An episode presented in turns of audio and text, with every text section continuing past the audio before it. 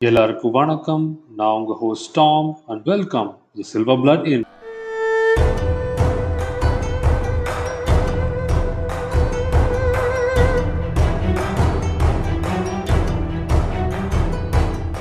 Edo Bay, July 8, 1853. Four Western ships sail into the bay headed for the capital of the Tokugawa shogunate. Ignoring warning that this port is close to the foreign ships, they anchor, turn their heavy guns towards a coastal trading town, and opened fire. But they are blanks. Intended, they claim to celebrate the 4th of July, but the intention of this fleet and its leader, Commodore Matthew Perry, is not so benign. He has a letter from US President Millard Fillmore requesting that Japan open its ports to trade. But Perry also sends his own letter along with the gift of a white flag.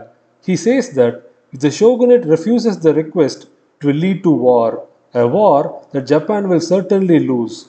And in such case, they should use the white flag to indicate surrender. The shogunate will accept Perry's terms, and in doing so, bring the era of the samurai to a bloody end. Eight months after Perry's arrival, and under the threat of military action, the Japanese government caved.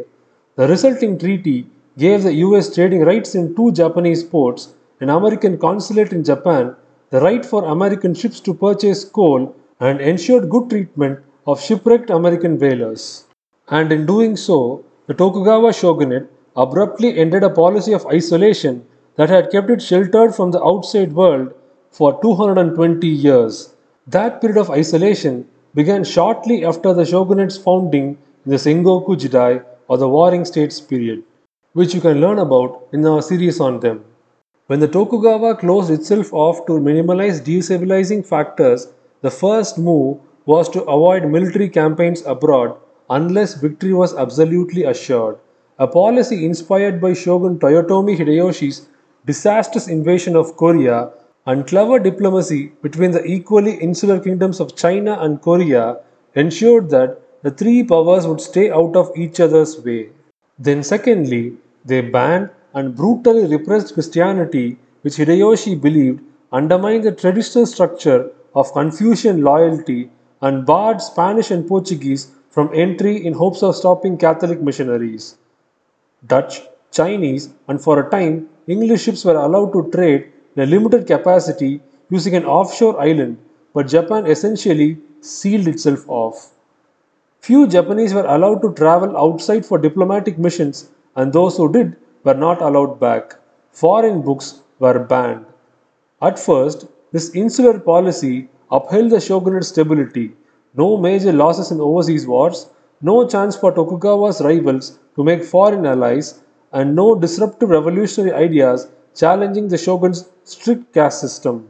In fact, it created one of the most peaceful periods in Japanese history, but it also came at a cost.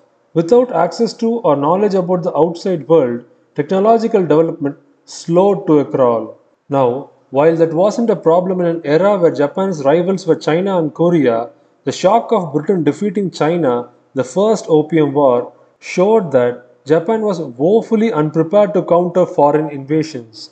Added to that, the shogunate's enforced caste system, where a family's rank was permanently fixed, came under strain. At the top of the pyramid were the emperor and the court, whose power was only ceremonial.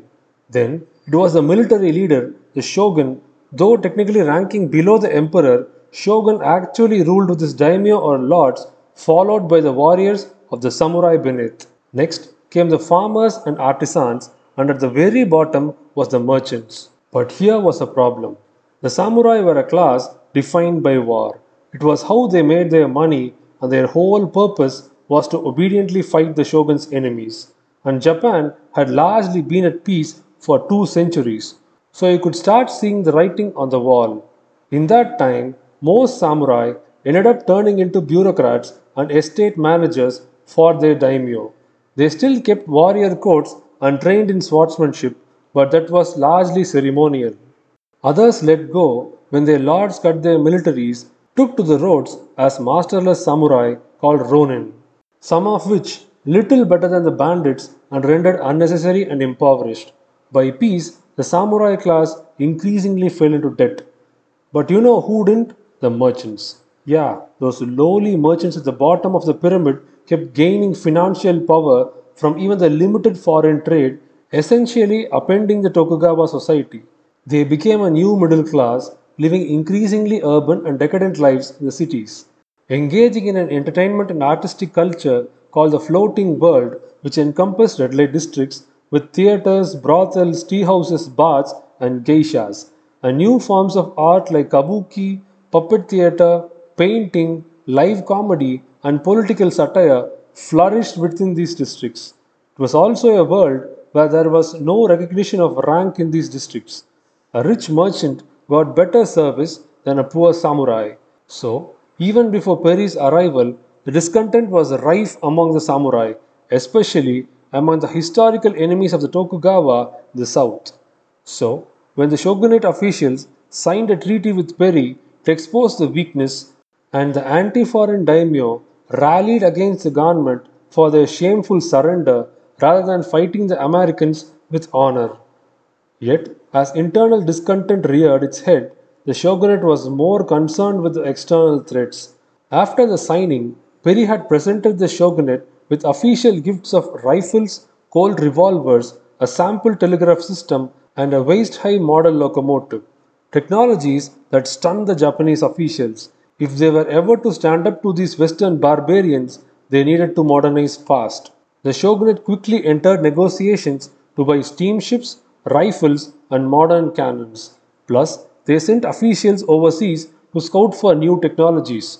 But they weren't the only ones arming up. Daimyo that opposed the treaty began purchasing weapons as well, preparing for conflict with the shogun. Discontent grew. Foreign trade crashed the currency and caused massive gold and silver outflow. Plus, three powerful earthquakes rocked the country within two years, one striking the shogun's capital of Edo and another triggering a tsunami that hit one of the new American ports. Even the god seems disquieted. And in the next five years, even more Western treaties were foisted on Japanese, with many of those negotiations overseen by Chief Minister E. Naosuke. Foreigners were now exempt from Japanese law and Christianity would be tolerated. An opposition party coalesced centered around the slogan Revere the Emperor, expel the barbarians.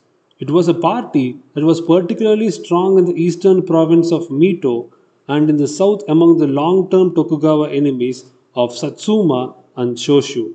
Increasingly, they began to talk about overthrowing the shogunate and replacing it with a government centered around the currently ceremonial emperor. Among the southern nobles were three men that would play a key role in the events to come, becoming known as the three great nobles, but we will meet them later. The emperor was, after all, still technically the head of the government, and he was privately furious about the unequal treaties.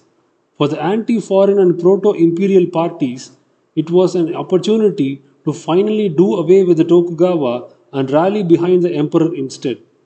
It was a particularly convenient time for a coup since there was also a succession crisis in the shogunate. Because you see, during the negotiations with Perry, the shogun has died, leaving the position of shogun to his sickly son who only lived five years. Then, when he in turn died, multiple factions tried to back their favorite candidate. One faction backed Tokugawa Yoshinobu, who would be key to later events. But Ii Naosuke managed to steer Tokugawa Ieyasu to the position despite the fact that he was only 12 and the other candidates were adults.